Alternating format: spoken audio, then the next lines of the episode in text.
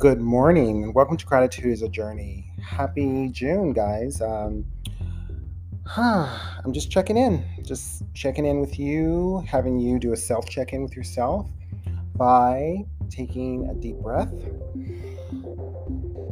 Hold it. Exhale. One more time. Deep breath in. Exhale through the mouth. One more time, deep breath in, our last one. Hold it. Exhale through the mouth. Welcome, June 2023. This is Pride in uh, many parts of the world. What I mean by Pride, LGBTQ A plus Pride, and I'm a proud member. um, and you know, really this month like every day and every month is really about acceptance not only of yourself but of others unlike yourself that you deem different or other that they're not other they're human beings just like you. They love they bleed they cry they smile they laugh they want what you want which is a connection a connection a love connection. And if you're a parent of a child that's lgbtq love them. If you're a parent of a trans child or young adult, love them. You know, it's not about excommunicating people from your life because what that can do and often has done, you can read studies, you can talk to people in organizations that help teens that have been kicked out of their homes or young adults that are out on the streets because their families chose not to embrace them for who they are and um, it creates a, a chain of discourse, chaos, sadness, disconnection. And it's not about love. It's not about spirituality. It's definitely not about religion. And if you use any of those things to push people that you love away from you, I would say really sit with yourself and evaluate why this is so. Are you indoctrinated? You know?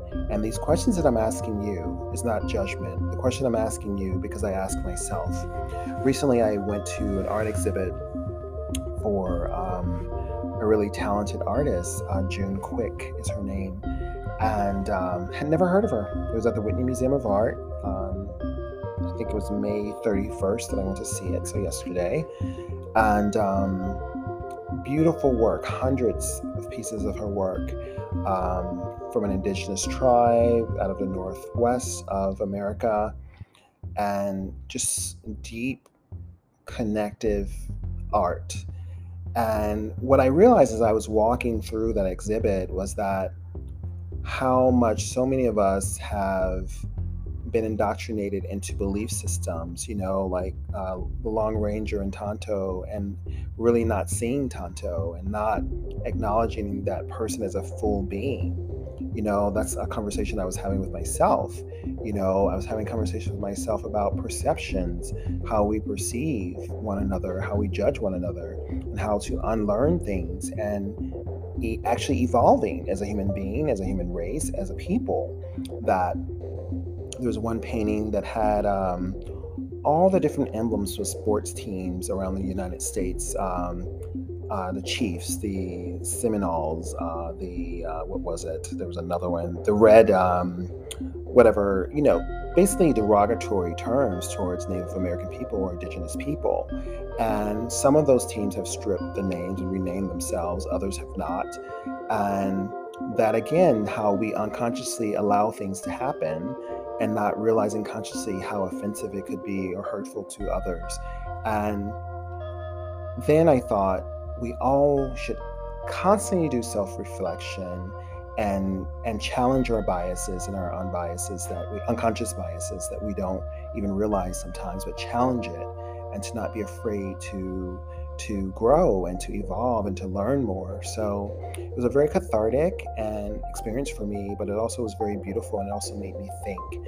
And I think the idea of the world is really for each and every one of us to think and grow and to lean into who we are and check in with ourselves. So I'm grateful to check in. Check in with yourself, see how you're doing, and have a wonderful month.